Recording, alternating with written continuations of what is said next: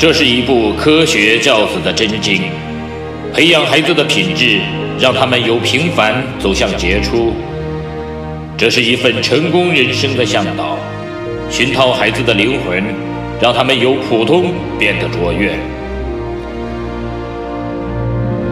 即日起，小明说道与您一起走进犹太人的家庭教育，透过百余个经典的犹太故事，品读到蕴含着无穷哲理与智慧的教育箴言与心得，从而帮助孩子创造属于自己的美好人生。嗨，大家好，我是小明说到的小明。这次我们一起来说到的这个话题叫做“猪的下场”。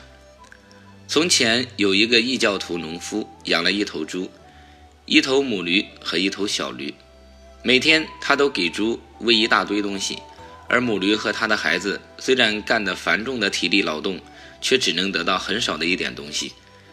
我们的主人多蠢呐！小驴对他的妈妈说：“你不觉得太不公平了吗，妈妈？”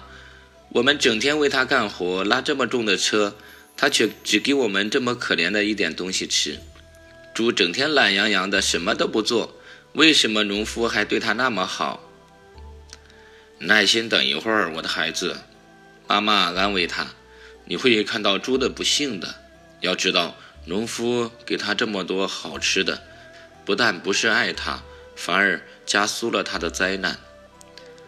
节日来到了，异教徒宰了猪，猪成为人们的盘中美食。从此以后，每次吃东西时，小驴总是小心翼翼的，因为他总记着猪的悲惨命运。看到这些，驴妈妈纠正了他的想法：猪的死并不是因为吃的太多造成的，我的孩子。要是像猪那样什么也不做，一定活不长的。小驴望着妈妈，心灵。小驴望着妈妈，心领神会的点点头。适当的享受生活不是不可取的，但是这里有个度的问题。如果像猪那样每天坐等主人送来美味佳肴，那它就会渐渐失去了劳动的能力和工作的热情。失败的魔爪已经向他慢慢走来了。非常感谢您的订阅和聆听，我是小明，我们下次再见。